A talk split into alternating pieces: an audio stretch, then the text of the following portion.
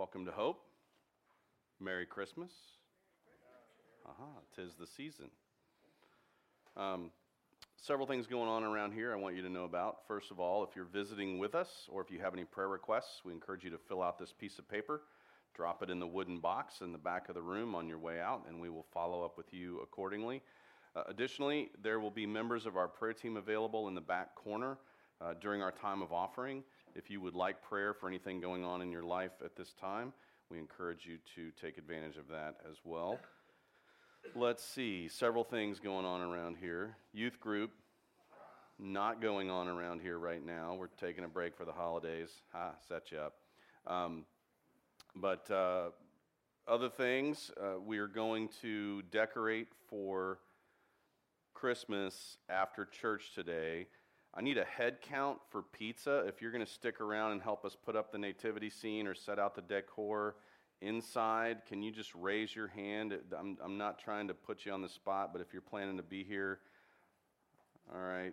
So I've got two, four. Rusty, are you raising two hands? Okay. Two, four slices of pizza for Rusty. 13. It's looking like maybe 15 or 16 people. Let's let's plan for 20. Is that too many? Okay. You got this, Tori? All right. Thank you, sir. Um, very good. What am I missing? What did I forget? Women's Ornament Exchange coming up on the 15th of December. Um, I advise wearing a helmet. Just, you know. These girls are serious, yeah. Kevlar vest, something like that. Uh, so bring an ornament, roughly $10 value is at the normal threshold. And then it shall be, you bring it wrapped. If you bring a friend, wrap your friend or wrap an ornament for your friend. But um, then there's this sort of exchange where they steal them from each other, and I'm not really sure how it works, but I'm just saying it can, it can be dangerous. So that's coming up on the 15th. Yes, sir. Men are not invited.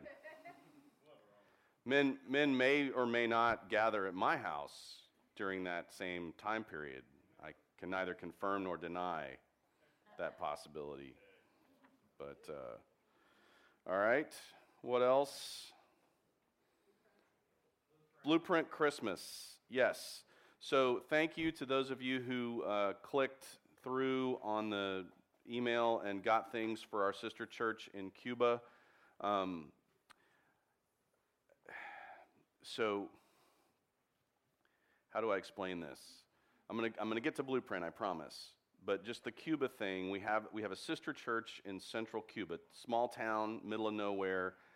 Um, and I would say that the prevailing sentiment among a Cuban uh, church member, or really Cubans in general, is how isolated they feel and cut off from the rest of the world. And so we had a few things. I was talking to our pastor's wife there uh, last month and uh, don't ever give a Cuban your WhatsApp number. Just, it's crazy. This, if something's free, they will use it. Um, anyway, uh, and I said, well, just, you know, send me an email with some of the things that y'all need for Christmas for your, for your new house. And so she's like, no, no, no, I don't want to do that. And, you know, her husband, Miguel, our, the pastor of our sister church, is in Florida now.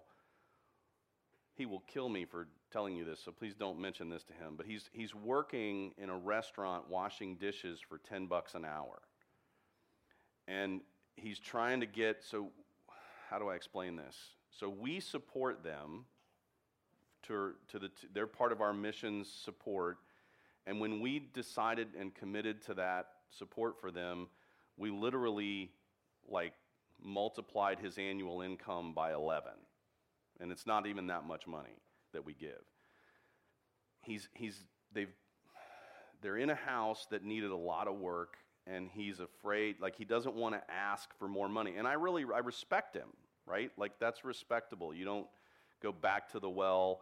You go to work and you try to. And so we I, we bought him a plane ticket to Florida, and he's just trying to work to save money, and um, and his wife wants him to buy curtains. And he's like, No, I'm not working 10 bucks an hour to buy you curtains. We'll just slap some old sheets over the windows or something. And so, anyway, I get a hold of that, was able to put it on the, on the sheet of things we could buy. I think, I think they're all done at this point. Y'all, y'all clicked and paid for them on Amazon, and they'll arrive in the house in Miami where Miguel is staying. But um, just what a cool little way we, we you know, are connected to this group of people and have the opportunity to bless them. And um, additionally, every summer, our youth go downtown to San, South San Antonio and work on houses through a ministry called Blueprint. And they have a dorm and a cafeteria, and they hold, they put us up, and they, with other youth groups, and we go out and we work during the day and fix up people's homes. And so, two of those families that we've worked on their homes, we have their Christmas lists. And those are on the, the link that I sent out. Is there info in here that has that? Um, anyway, I'll send that out. I'll send that back out. We have a deadline there of a week from today.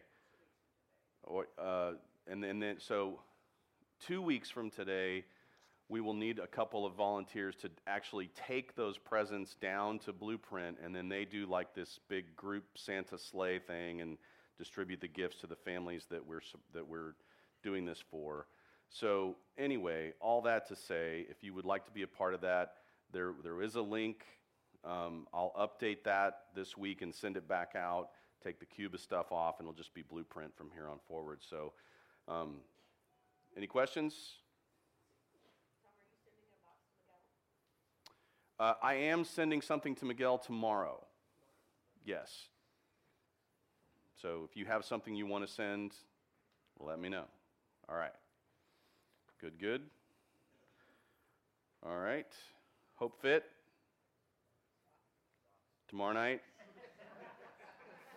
Hope Fit rocks. She'll probably make you pick up rocks, but okay. All right, why don't we have all of the important people come down to the front? If you are in fifth grade or younger, we invite you down for the children's chat at this time. How you doing, George? Good. Life is good. You ready for Christmas? Yep. What's the best part of Christmas? I don't know. Not the presents. Not the presents, Being with your family. being with your family. Yes, sir. Selling, celebrating the birth of God. That's kind of cool, George. Presents. Presents. Yes, sir. Learning about others? Caring about others. That's even better than learning about others. Favon, what's the best part of Christmas? You got food, family, faith, fun, f- presents.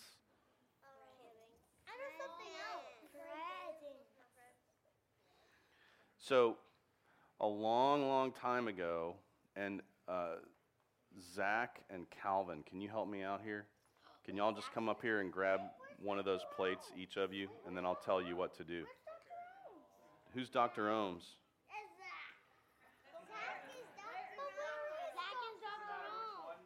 It does not matter which one. They are relatively equal. And then if Zach, if you'll stand here, Calvin, if you'll stand over here. No, just hang out for a second. Hang out. Look, look. Um, no, don't look menacing. Look um, distinguished. There you go. All right. And I, I would say something else, but you know, I don't. I don't need to st- stand there and look stupid. Yeah. Okay. You're doing a great job. Sorry. Love you, Calvin. Um, okay. Where were we? Okay. So before the first Christmas, like way, way, way five, six hundred years before the first Christmas, um, nobody knew about Jesus.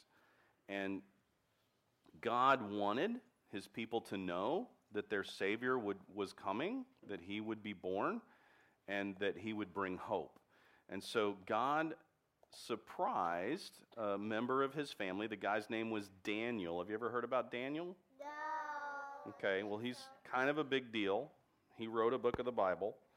He was a prophet during, in the Old Testament. And Daniel was praying one day, and he was just he was just praying, just praying to God, and he was praying that God would restore his his people's hope. And so God sent an angel to speak to Daniel. The angel's name was Gabriel. Here's the thing the angel Gabriel was the most important angel in heaven. He was a really big deal. He was the most important angel in heaven, he was the most powerful angel in heaven, and God sent Gabriel to Daniel to give Daniel the message. I'll read you part of it. All right? Um,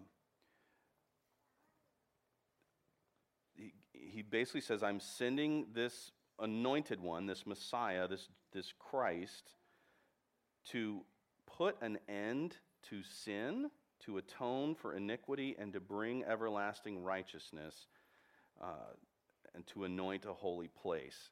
So, God says 600 years before Jesus would die on the cross, God sends a message to Daniel. It's kind of unexpected, right? Um, so ha- we have a treat for everybody today. Yay. All right. Is There's food? there's food and it has an unexpected ingredient, and we're going to see if we can figure out. So rip those lids off. All right, everybody everybody gets one. Just just take one. It's like a it's like a cookie. Just take one. Is it cookie? Well, let somebody else try it first, and then you'll know. Pastor Tom. Okay, here.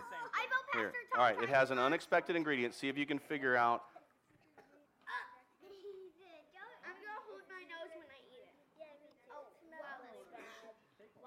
Strong? All right, keep going. Pass them around. Let everybody have one. Yeah, you can just pass the plate.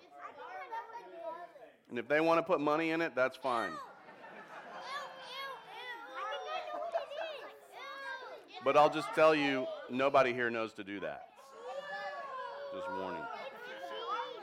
So, do you, do you, no, no. So you don't like it? You want me to eat it? All right. Is it cheese? Cornbread. Anybody want extras? I got extras coming in strong here. It's not cornbread. It's not cheese. Anybody know what the unexpected ingredient is? It does have salt in it, but that's not the unexpected ingredient. What? Cinnamon. Cinnamon. I can see a little tomato. What? What? Bread. You we oh and yeah, you eat some weird stuff. Bread. Salt in it. Bread. I see salt. Yeah, Ralph's at a disadvantage because he doesn't eat gluten, so he can only smell this. Butter. Butter. There, it does have butter, but that's not the unexpected ingredient. Tomatoes. Okay. How can you taste tomato? Did you try yours? I can taste a, All right. I can taste a bunch of cheese. So, everybody had a chance. Yeah. All right. The unexpected ingredient was anyone? Garlic. Tomato. Anyone? Tomato.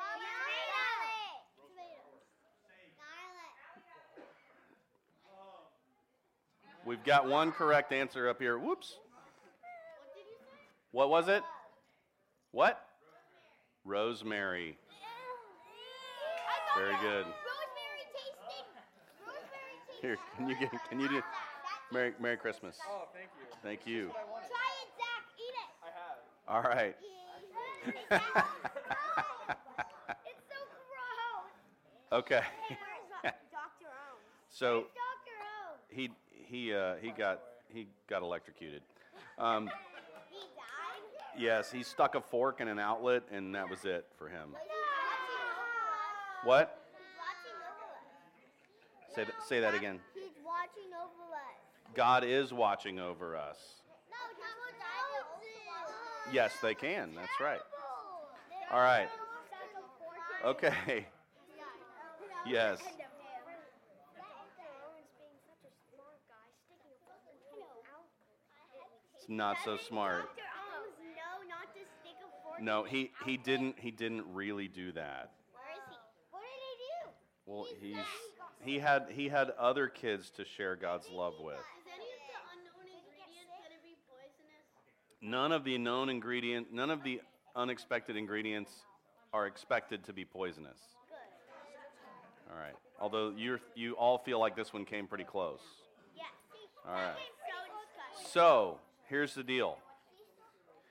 God God brought an unexpected message at an unexpected time, and the reason he did it was to give his people hope. And so we have hope because God tells us in his word that he, his son has come into the world to atone, to take care of our sin, and to bring us into God's family forever. Can I pray with you guys? All right. Dear God, thank you for these precious children and the gift they are to our church and to our families and to our lives. We pray your blessing over them as they study more of your word and hope for kids. Help them to see the unexpected ingredients in Christmas. Your love for us through your Son, Jesus Christ, the fact that you sent him into this world to uh, take care of our sin and allow us to be with you now and forever. And we thank you for this unexpected gift, and we just pray your blessing uh, over these kids as they spend more, more time in your word and hope for kids. In Jesus' name we pray. Amen. Y'all have a great time.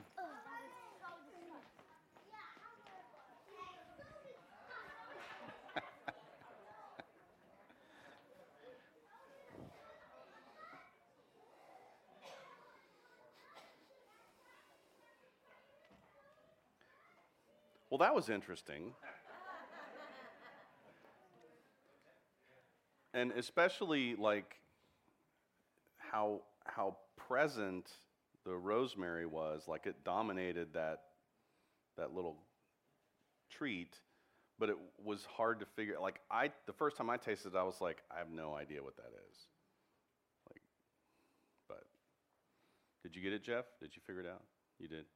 It's clear as a bell. It's food. Well, I will say this this this guy has one of those palates where he he tastes something and he's like, I get I get dried plum and you know, and I'm just like I I get beer. I like, that's what I get when I drink that. I get hints of beer, and he's like, it's got dried plum and you know, cardamom. Like what? What? We don't, you want to play cards? I don't. I mean, that goes that pairs that pairs well with beer. I think. I should get back to this. Um, all right. So we uh, are in a great time of year as Christmas approaches. We're in the season of Advent. This is the first Sunday of Advent. Um, and so we will be in a series of messages uh, for the next few weeks and beyond Christmas, looking at the unexpected, some of the unexpected aspects of Christmas and how uh, God sort of prepared his people for the coming of his son, and how, in the same way, he prepares us uh, for the coming of his son into our own hearts and our own lives uh, this time of year and all year. And so I thought it would be uh, at least interesting, maybe fun, to follow, to use this, this angel, Gabriel, as the beginning point for the thread that's going to tie together this, this series of messages. And so we're going to look at Gabriel's first appearance, where he is named in Scripture. Uh, and it's to uh, a prophet named Daniel, and we're actually about a chapter after his first appearance. This is kind of his second uh, uh, conversation with Daniel.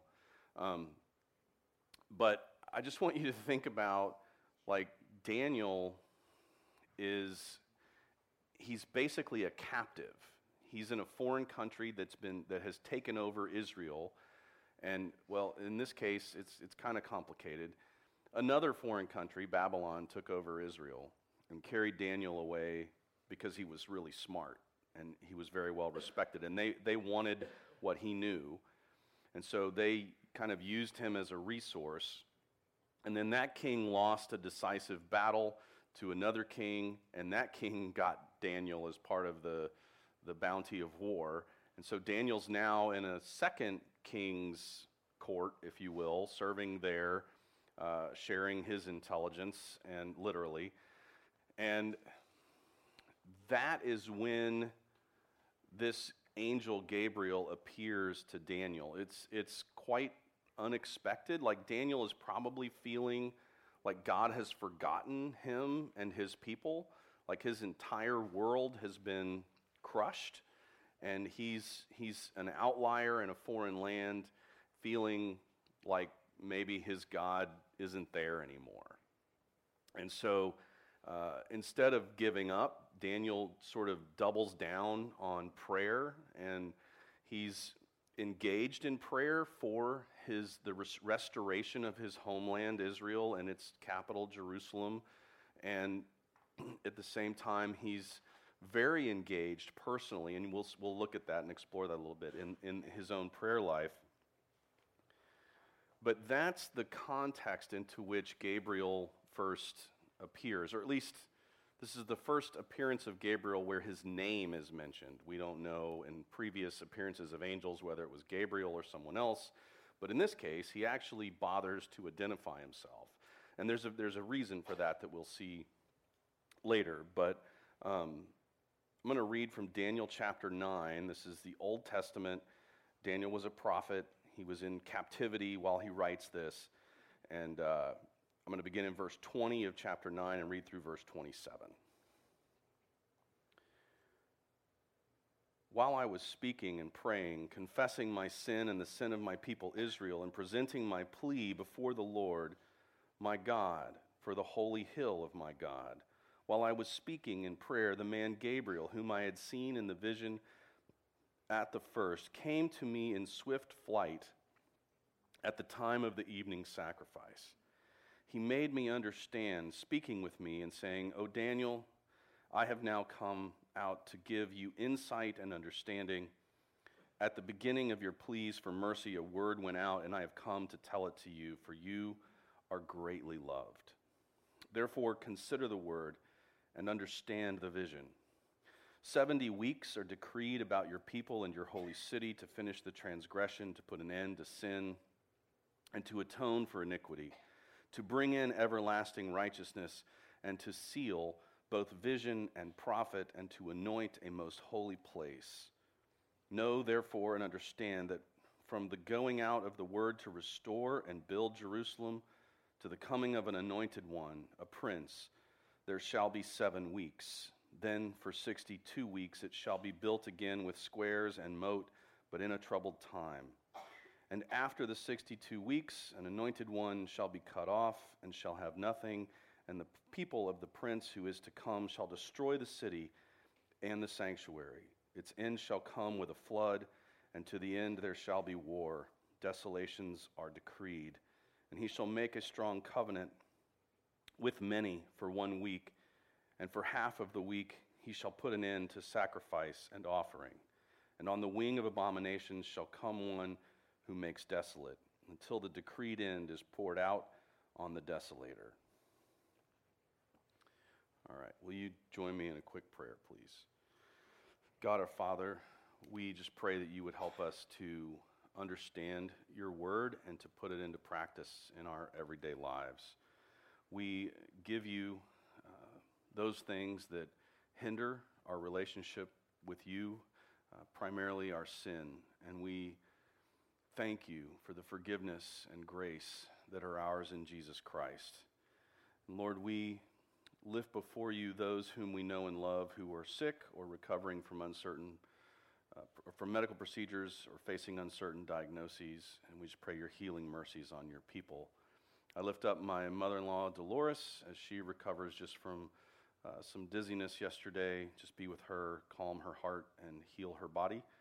Uh, we lift up a student of Amber Aston, one of our church members. Uh, the 10 year old girl's name is Addie, and as she faces an uncertain diagnosis and doctors can't figure out what's wrong with her, uh, it's some kind of rare neurological condition, and we just pray your healing mercies over that precious girl. Be with her and her family throughout this holiday season and lead those doctors to uh, the correct diagnosis and treatment of her condition. And we pray for our country and its leaders at every level of government, elected and appointed. We just pray you would give them wisdom and discernment for the decisions that are before them. We lift up our men and women in uniform. We pray that you would watch over them, keep them safe. We pray especially for those who are in harm's way, that you would bring them home safely. And Lord, we pray for those from our own flock who are deployed uh, in Korea and in the Middle East, and we just pray that you would uh, be with them and their families as they are apart. Keep them uh, close to you and close to one another. We just pray your blessings over those families. We thank you for this chance to be together in your name and pray that you would fill us now with your Holy Spirit and lead us into a deeper understanding of your word. In Jesus' name, amen. All right. So I'm going to I'm going to start with a little history lesson. Okay? And don't worry, there's something in here for math nerds too. All right? So, did you hear that? Okay. So, Daniel is writing this in roughly the year 538 or 537 BC. That's a long time ago, right? And I think you're supposed to say BCE now, but we're in church, so we can just say BC, dang it. Yeah. Heck yeah. All right. I don't know. Before the common era. I like before Jesus. That's what BC stands for. That was like a joke, but smaller and not as funny. Okay. You with me? All right. Um, so just a little bit of history here. Before Daniel writes this, the, the temple in Jerusalem is destroyed in 586 BC by the Babylonian army. And when I say destroyed, I mean destroyed. Like they, they hooked up mule teams to the, to the rocks that made up the foundation and pulled them apart. They were serious. These guys weren't messing around. And they, they carted off all the contents, put them, on, put them in crates, put them on a plane. It's in a warehouse. And no, I'm just kidding. That was Temple of Doom. Um, or whatever, whichever one that was. That was the first one. Raiders of the Lost Ark. There we go. Um, so the, the temple in Jerusalem is not just in ruins, it's, it's literally gone. I mean, there's some of the rocks are still there, but it's not pretty. It's a pile of rubble at best. And Daniel is in a foreign country that's now been taken over by a different foreign country. Life is not hopeful at this juncture for an Israelite. And then Gabriel appears to Daniel uh, twice, and um, we are sort of picking up on that second uh, appearance of Daniel, of Gabriel to Daniel, because he pro- he's prophesying directly about the coming Messiah. So, in this prophecy, you will notice some some uh, like weeks, 70 weeks, and then you know 62 weeks and seven weeks, and all these things. So here's, here's what we need to know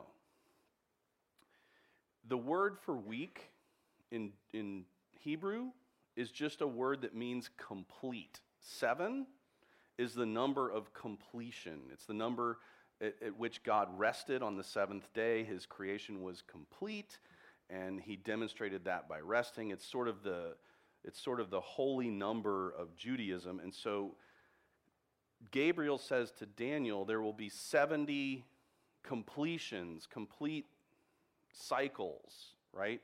So this it's a it's a group of seven. We just don't know what they are. Daniel um, Gabriel does not ex- expressly say seven weeks, or he says seven completions.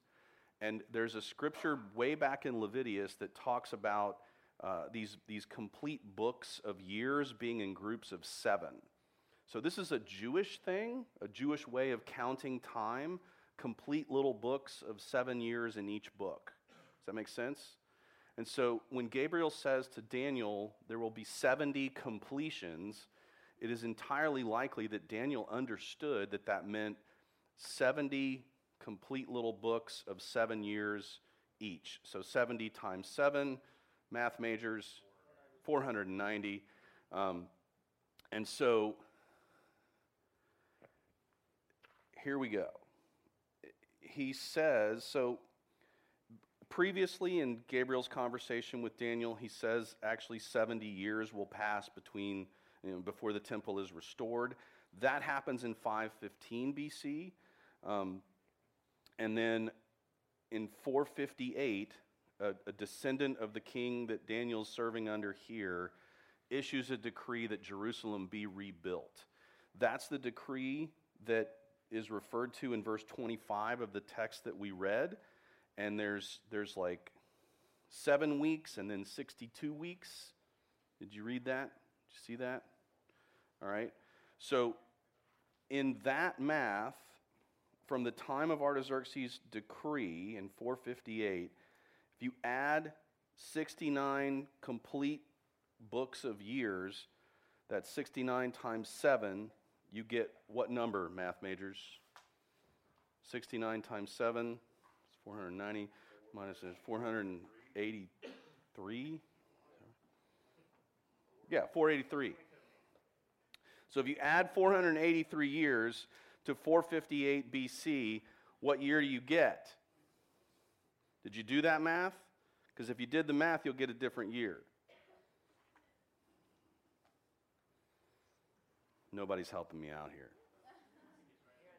Nobody. What? Dang it, I gave it away.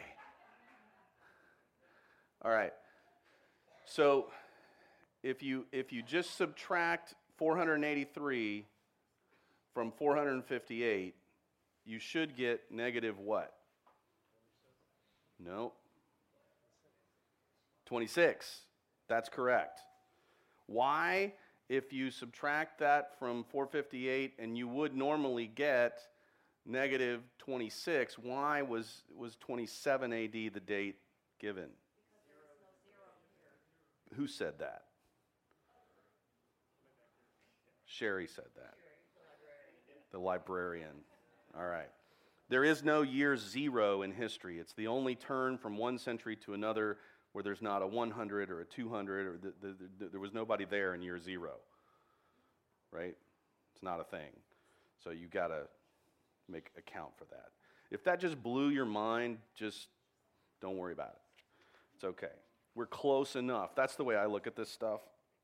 Um, so, all that to say, you have this date that Gabriel gives to Daniel that lands, if you, if you do the math this way, and there are other ways to do the math, I should say that, it lands at 27 AD, which is very likely the year that Jesus was baptized. With, with, that was, that's his anointing, if you will, and he's called by Gabriel the anointed one.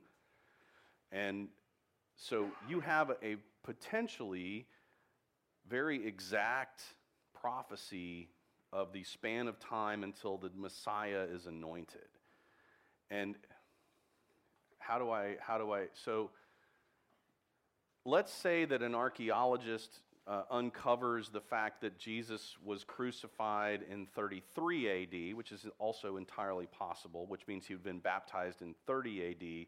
And someone might say, ha ha, Daniel was wrong. He was off by three years. Well, actually, he probably wasn't because there are so many ways to account for the discrepancies between a Jewish monthly lunar calendar and a Roman uh, solar calendar, which, which are five and a quarter days apart every year, and do that over 483 years, you figure that out, right? So, all of that to say, we are not just in the ballpark, we are we, you know, that ball is in the same glove. And, and one, one reading might have it in, in, you know, high in the glove, low in the glove, doesn't matter to me. Um, so there are different ways of rendering all these numbers. This is just one of them. Is that close enough for you? It's close enough for me. Um, and so amazing, really, quite astonishing that this is recorded uh, 530 years before Jesus is born. Now, here's kind of the rest of the story. Remember the three magi? Those guys mentioned in what? Matthew? Um, they came from here. They came from where this prophecy was issued, from this culture, this Persian empire. And so it is entirely likely that they had been paying attention to this prophecy the whole time.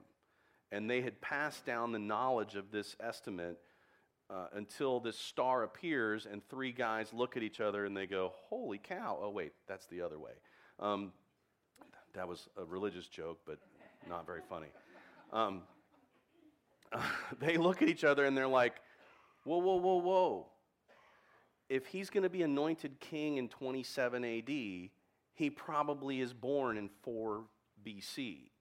They're looking at it going, This all adds up the star is telling us that that king is being born right now.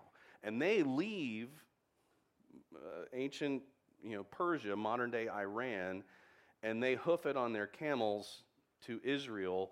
We'll get to that much later in the series, but what an astonishing um, fact that, that the memory of this prophecy is preserved in a non Jewish culture to the point that they show up when the appointed birth is upon them. When they see just a sign in the sky, they know what it is. So, okay. Um, then I think I mentioned there's there's a half a week of years, a half of complete book that's mentioned there. That would be three and a half years in our math, which dates pretty well from the time of his baptism to the time of his crucifixion, where, where Gabriel says to Daniel, sacrifices will end. There will be no more need for animal sacrifices after his sacrifice. That's what, that's what Gabriel's trying to say.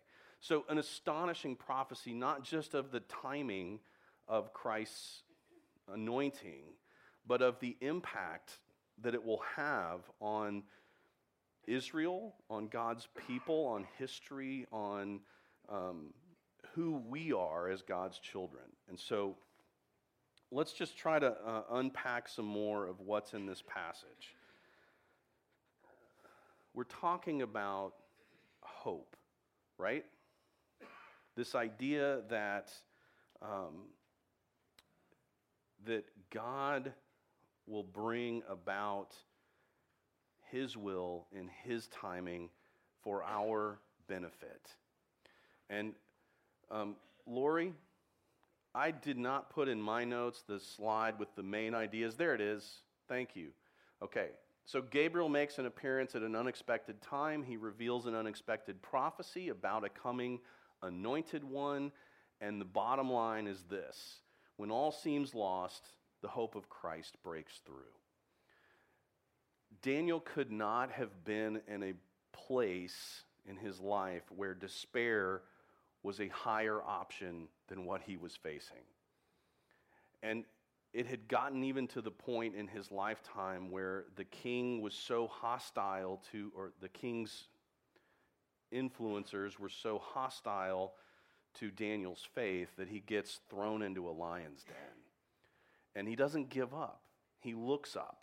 And it's a, it's a reminder to us of what we are to do in the midst of despair. We are to look to the breaking in of Christ into our reality for hope.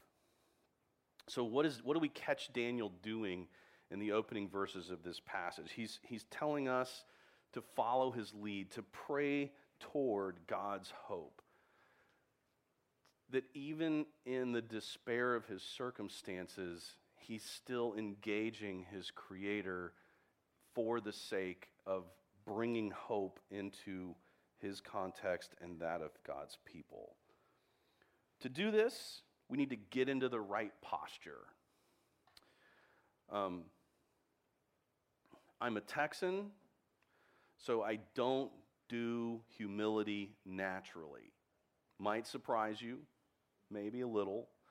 Um, Daniel seems to just dwell there, to live there, to be very comfortable in this place and posture of humility. As he prays, he, he engages in confession first and foremost. He is extremely painfully honest with God and with himself about his sin. And Daniel is one of the few figures in, in the Bible, or especially in the Old Testament, who doesn't have any zits. He doesn't have any you know, boogers stuck to his beard. He's just, he's a clean guy. He's a bit enviable in that respect, and, and I don't relate well to Daniel as a man because I'm way more messed up than he seems to be, right? But here's a guy that we don't have any real record of him messing up in his faith, and yet he begins his prayer in deep, honest confession. He just pours himself out, and he doesn't stop at confessing his own sin. He, he confesses the sin of God's people at large. That's a lot of sin. Um, but he seems very concerned about this barrier that stands between man and their creator, which is our sin. And so he's focused there. This is what impedes the progress of the gospel in our own hearts. And Daniel knows this, and so Daniel is, is laser focused on the problem. And so he's engaged in confession, but he's praying toward God's will. This is very Jesus like. Thy will be done here on earth as it is in heaven, right? And what he's praying for is the restoration of Jerusalem, not because of his nationalistic pride, but because Daniel understands something about the temple. If there is no temple in Jerusalem, then there cannot be a Messiah.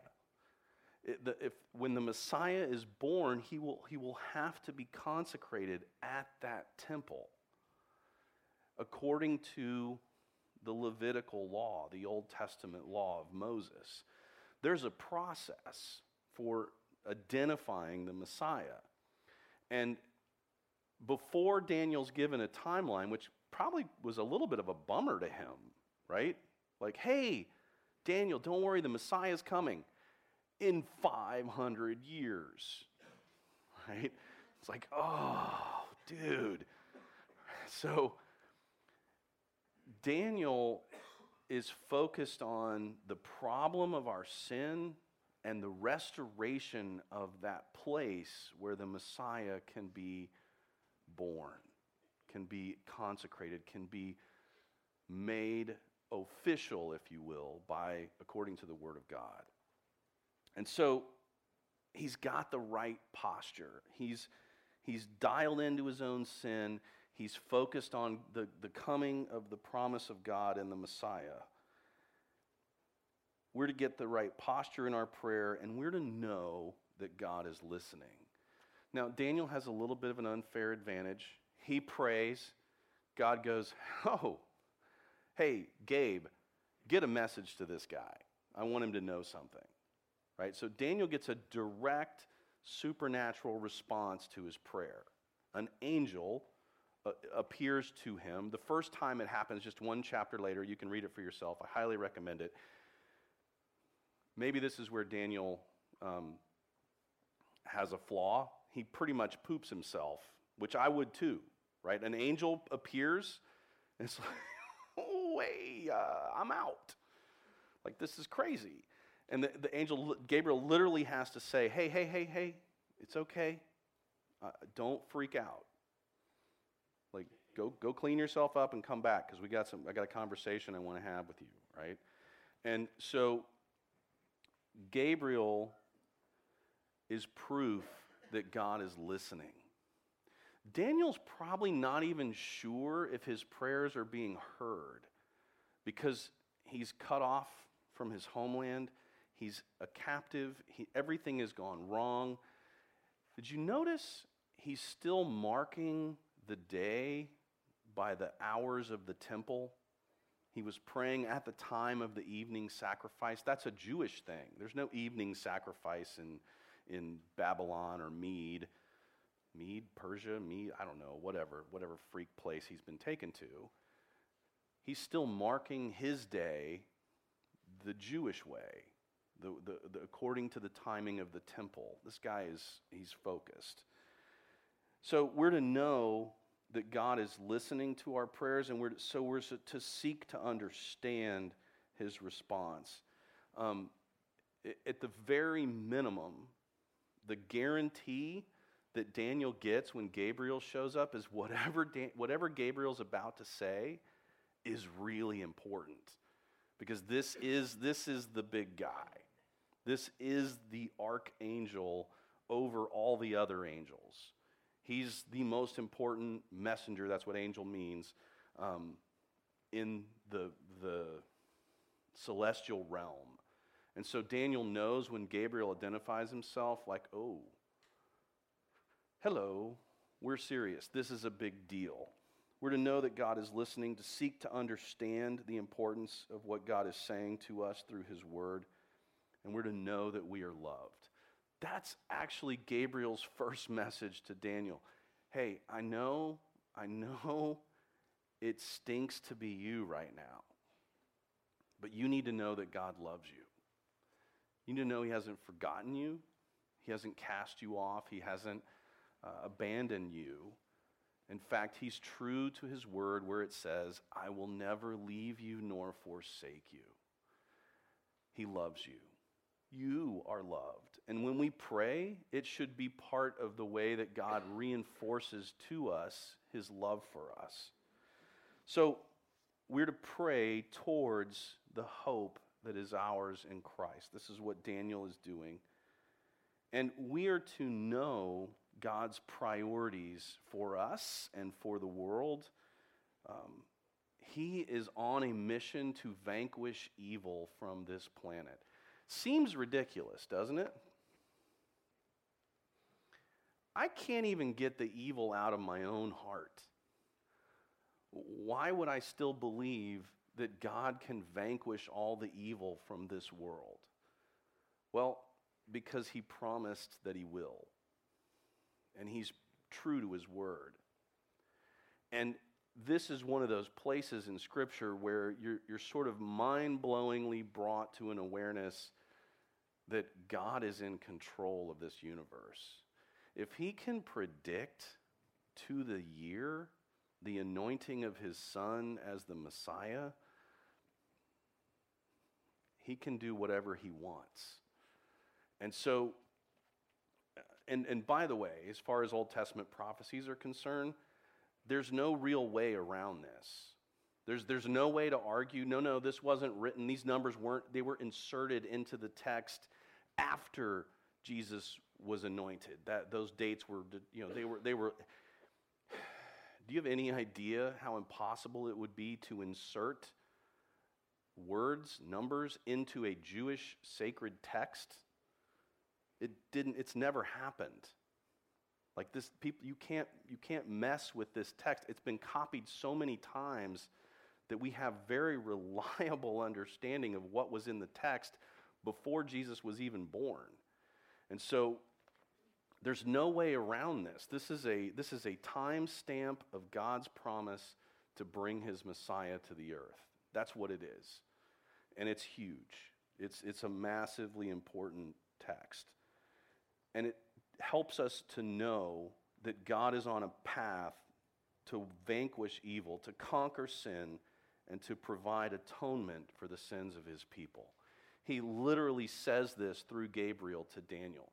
This is about bringing an end to the sacrifices. This is about atonement. This is about dealing with everything Daniel has been so focused on confessing.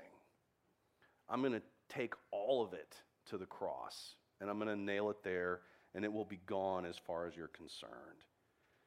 God's priority is to vanquish evil in our hearts and in this world and to usher in eternal peace.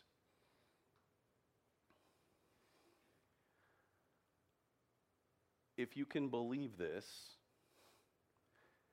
God literally wants to bring eternal peace to bear on your heart.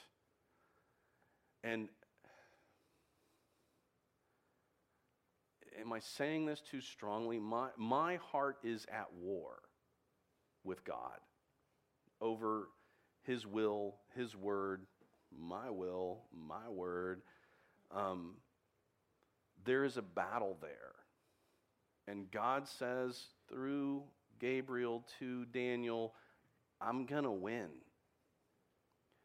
I've got this. I will bring eternal peace to the heart of people who will not be able to believe that they finally have found peace with God. That's what I do. That's who I am. And so get out of my way because I'm coming. We have to know this. We have to understand this. We have to see that God is on a, a war path to fulfill his word. And at the end of that battle, there will be peace. He is on this mission to fulfill his word and to establish his place among his people. This is ultimately what the temple represents. So, um, the Ark of the Covenant that Indiana Jones had for just that brief moment um, has two eagles on the cover of it. It's covered in gold. Got two eagles, and their, their wings kind of span out over the, the ark. And this is considered, in, the, in the, the way it was built, designed, and purposed, this is the throne seat of God. That ark dwells in the Holy of Holies, the inner sanctuary of the temple in Jerusalem. That's where it sits. And it represents the, the literal presence of God on earth. It's his, it's his seat, it's his throne room, it's his, the point of his presence on this planet is what it represents. When Daniel hears the words from Gabriel, like, this is going to end all sacrifice, this is going to end the need for the temple. And then he goes on to say, and by the way, the temple will be there for several hundred years in really troubled times, and then it'll be desecrated. It'll be destroyed. We'll, we'll talk about that more in a, in a second. But this Messiah, this anointed one, is going to bring an end to the need for that temple. Here's how, here's how it works. You've heard in, in, in one of the Pauline letters in the New Testament the phrase that your, your body is a temple of the Holy Spirit. Have you heard that? before. It's in the Bible. I can show it to you. Um, how good is your pastor? Yeah, he's okay. Can he quote scripture? You know, by testament, right? I can usually get the testament right. Um, but your body is a temple of the Holy Spirit. In other words, you are that span of wings on the Ark of the Covenant. God dwells in you. Jesus exploded, excuse me, this idea that God has one dwelling place on earth. He has literally millions. We are it. Everywhere we go, God goes with us. And this is exactly what Gabriel is prophesying to Daniel that God is on this mission to establish his place among his people. He will do that first by re- restoring and rebuilding the temple in Jerusalem. And then once the Messiah is consecrated and has offered his life as a sacrifice for the atonement of our sin, there'll be no more need for this nonsense. That's all taken care of in Christ. So we're to pray towards hope, to know God's priorities for us, his people, and to look to God's Son to establish God's hope in our hearts. Daniel is praying about Jerusalem but Gabriel is talking about the anointed one. The two are related, but Gabriel understands and Daniel understands to a certain extent. You cannot have one without the other. Daniel's praying for the pre work. Like, lay the groundwork, God, so that when your Messiah comes, he can be your Messiah. And Gabriel says, hey, we're going to take this full cycle. We're not just talking about a temple, we're talking about the complete atonement of the sins of God's people for eternity, the remaking of the idea of the temple of God. And to look to God's Son means to recognize the Messiah in, in this text and in our own hearts. To look for Him in God's timing. To look to Him in troubled times. For Him to be what we focus on in our own despair, in our own sorrow, in our own dejection. To recognize the hope of the Messiah and to recognize the sacrifice that He made that this Jesus would be called the Lamb of God, the one who would take away the sins of the world. And he does this in such a way that the entire temple system of sacrifice is made null and void, no longer necessary. To be at peace with God, to have that hope, we have to accept his death for our sin. His death ended the need for sacrifices. So I'm going to take you to this weird little ending. Um, verse 26 After the 62 weeks, an anointed one shall be cut off, shall have nothing, and the people of the prince who is to come shall destroy the city and the sanctuary. So in 70 AD, if, if Jesus, according to this math, if he died in 30 AD, and it doesn't matter if it was 31, 32, 33, whatever, doesn't matter. In 70 AD, the Roman army destroyed the temple in Jerusalem. And um, it was not pretty. They, they, the first thing they did, um, they, they broke open the Holy of Holies which the veil had already been torn. You've heard that at, at Easter time, I'm sure. Um, when Christ died, the, the wall, the, the cloth wall that held that Holy of Holies as a sacred place was torn and torn open and exposed. And, the, this place that represented the, the seat of God was exploded to the ends of the earth through us. And Jesus completely changes the dynamics of, of God's relationship to his people. But the Roman army desecrates and then destroys the temple in 70 AD. It's never been rebuilt. Do you know what sits there today? The Dome of the Rock and the Al Aqsa Mosque it's the place that Muslims believe that their prophet Muhammad was taken up into heaven from there. And it's a very sacred place in Islam. Um,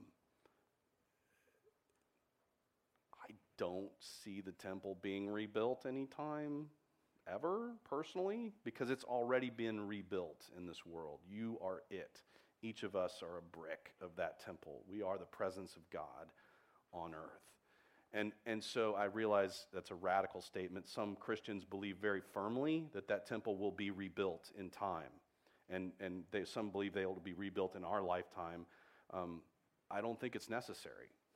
I think God's already taken care of everything he needed to take care of on that cross. And here we are, his temple on earth. Um, so we are to accept his death and enter into his covenant. Uh, Gabriel uses this word when he's talking to, da- to Daniel. He says, in, in this final span of time, uh, this anointed one will establish his covenant with God's people. A covenant is established at least at this level, but with blood. It's an agreement that is, it's, the literal word means a cutting.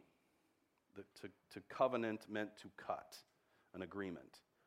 And often in a covenantal uh, agreement between two parties, an animal would be sacrificed. The sentiment was if I break this covenant, may it be unto me as we did to this pigeon or whatever, whatever your deal was sealed with. And Jesus effectively says, I'm, I'm providing that sacrifice. And when my people break my covenant, may it be unto me as it was unto these lambs at the temple for all those times. May it be unto me. I will pay, I will atone for their sin. Will you pray with me? God our Father, we marvel at your word. The ways in which you look down through the halls of history and you seem to be just gazing into our souls to call us to repentance, into a posture of confession, to realize that you are on a path to vanquish evil and bring into our hearts everlasting peace. Lord, help us to lay claim each and every day to that grace that is ours through the anointed one that you sent, your Son, Jesus Christ. It is in his name we pray. Amen.